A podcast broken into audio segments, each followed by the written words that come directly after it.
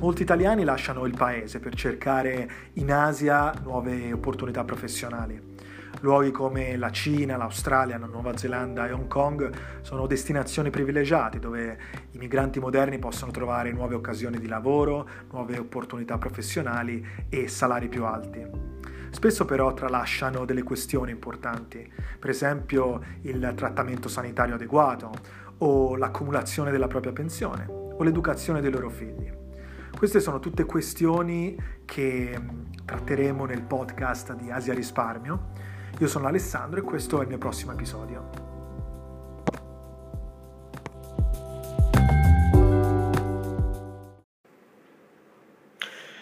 Leggevo una statistica interessante che dice che Solo il 5% degli individui in realtà riesce a raggiungere quella che definiamo indipendenza finanziaria.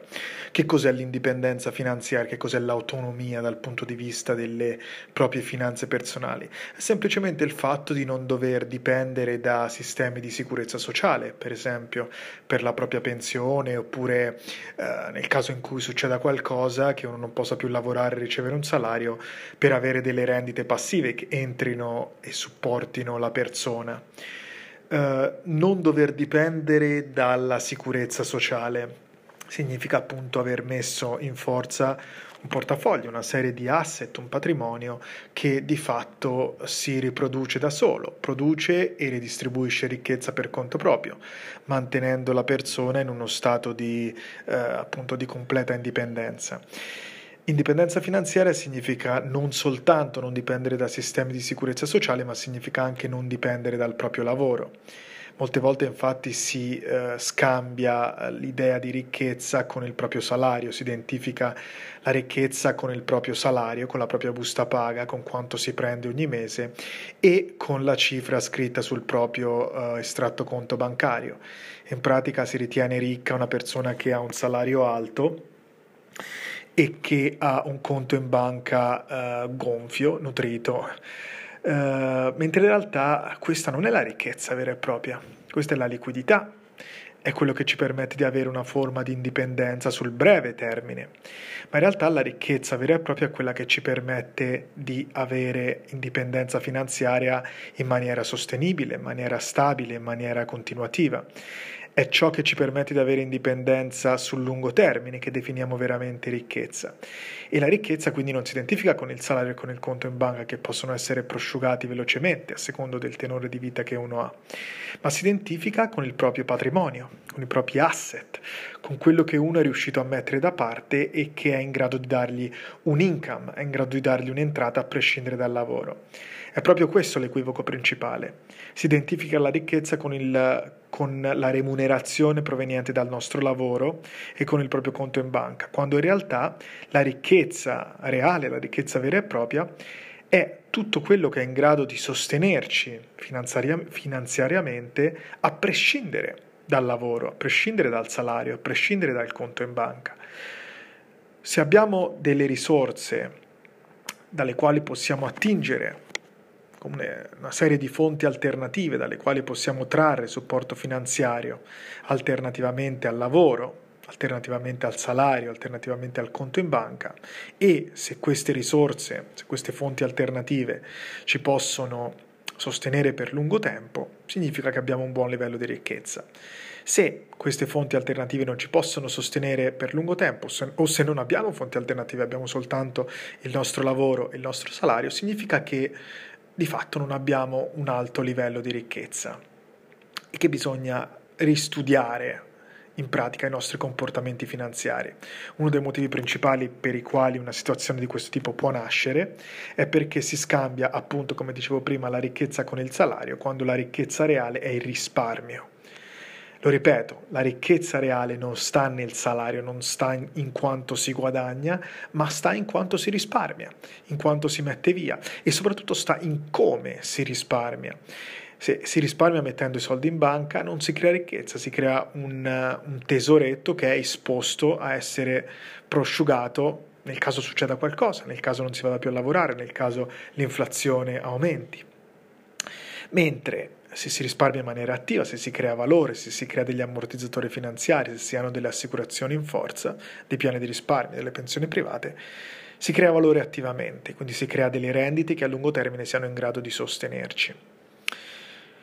Questa precisazione su che cosa sia la ricchezza è importante perché ci mostra la mentalità, il modo in cui pensano, il modo anche in cui agiscono, il, modo in cui mettono in pratica i propri comportamenti di risparmio, questo 5% che raggiunge indipendenza finanziaria.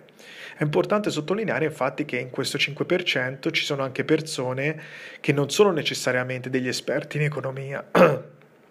mentre nel restante 95% ci sono persone che hanno un salario alto, ci sono dottori, ingegneri, avvocati, persone che notoriamente sono riconosciute come eh, persone che percepiscono dei salari piuttosto alti. Però appunto se non risparmiano bene, se non hanno una gestione appropriata delle proprie finanze, se non fanno un'allocazione giusta del proprio capitale, se vivono di busta paga in busta paga, se hanno un tenore di vita troppo elevato, se hanno una percezione di ricchezza troppo alta. Oppure se vivono magari in maniera frugale, però se mettono troppo contante in banca e non ne mettono una parte sufficiente al lavoro, ovviamente anche percependo un salario alto non si raggiunge quella forma di indipendenza finanziaria e ci si mantiene comunque costantemente eh, dipendenti dal proprio lavoro. Questo accade per esempio se si vive di busta paga in busta paga e si spende tutto quello che si guadagna, a prescindere da quanto alta sia, da quanto alto sia il nostro stipendio. E eh, non si crea indipendenza finanziaria se pur non spendendo tutto il nostro stipendio, una grossa parte si mette in banca e si accumula capitale fermo. Lo stesso discorso si può fare all'inverso.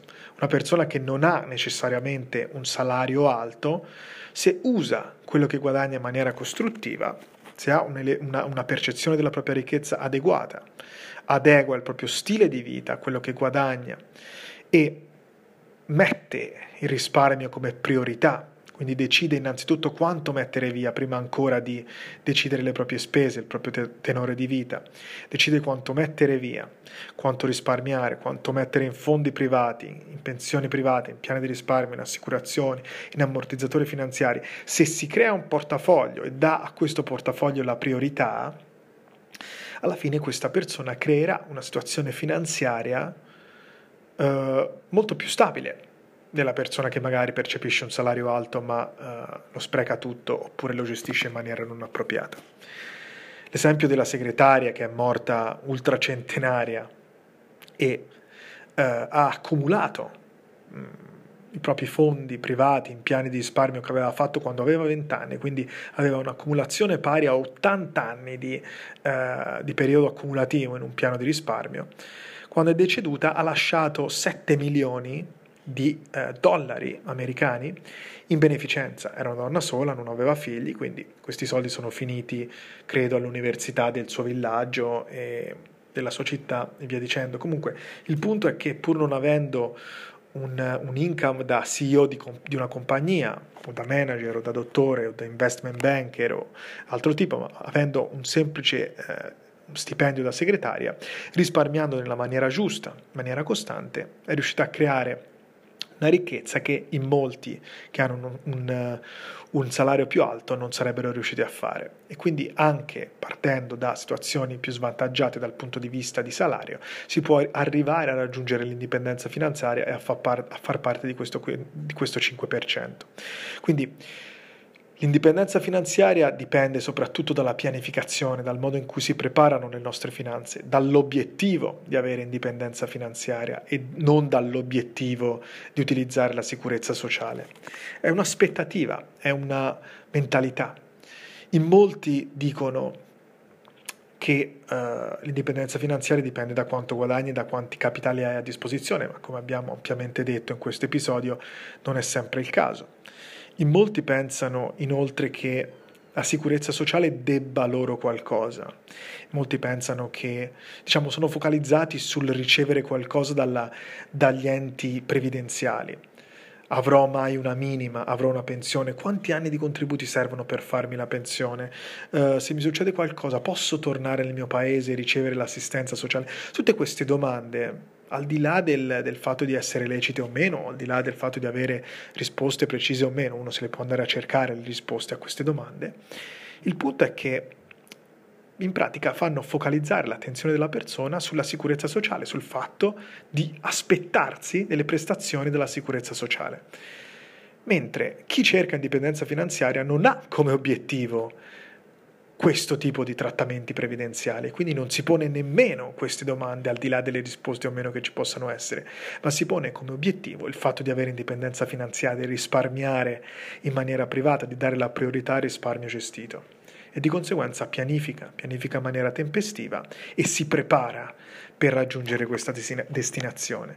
Quindi l'aspettativa, la volontà, il fatto di avere un obiettivo, il prepararsi, il pianificare in maniera tempestiva, l'avere prospettive di lungo termine, questo anche è un punto molto importante, sono tutti fattori che portano verso la direzione dell'avere indipendenza finanziaria. In molti non hanno prospettive di lungo termine, molti professionisti all'estero hanno prospettive di breve termine, cambiano lavoro molto spesso, cercano sempre di mantenersi porte aperte, si tengono aperti al trasferimento, all'aumento di salario, sono persone anche molto ambiziose, molto mobili e, e sono sicuramente caratteristiche molto positive che mantengono la persona aperta e, e quindi gli offrono moltissime opportunità dal punto di vista finanziario. Il problema è che non cambia mai l'orizzonte, rimane sempre focalizzato sul breve termine. Se ti siedi al tavolino e cerchi di capire con questa persona quale sarà la prospettiva fra cinque anni, in molti non lo sanno, vivono in una situazione di perenne instabilità, di perenne cambiamento. E quindi questo non significa che uno non debba tenersi aperte tutte le porte o non debba mantenersi in una posizione di flessibilità Anzi, diciamo che nel mondo di oggi è praticamente impossibile non mantenersi in una situazione di flessibilità. Tutti i lavori sono praticamente flessibili, il contratto a tempo indeterminato e il posto fisso non esistono più, appartengono a un'altra società ed è giusto. Ed è giusto, uh, diciamo, non pensarci, è giusto metterli via e proiettarsi in una società flessibile e neomobile. Però, al tempo stesso, è necessario anche creare stabilità, dal punto di vista delle proprie finanze personali. Questo lo si può fare anche vivendo in un regime di flessibilità professionale. Lo si può fare adottando prospettive di lungo termine, lo si può fare cercando indipendenza finanziaria e non cercando altri tipi di supporto, che siano essi legati al lavoro, siano essi legati a sistemi di sicurezza sociale.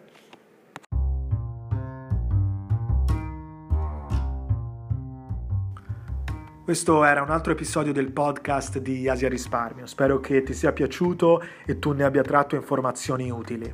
Se vuoi saperne di più oppure vuoi fare una chiacchierata in privato, contattami con un messaggio su LinkedIn. Mi trovi sul profilo Alessandro Meccheri, scritto Alessandro M-E-C-C-H-E-R-I, Meccheri oppure puoi partecipare alla mia newsletter, puoi venire sul mio sito asiarisparmio.com e lasciare la tua email. In ogni caso spero di sentirti presto al prossimo episodio del podcast di Asia Risparmio. Ciao ciao!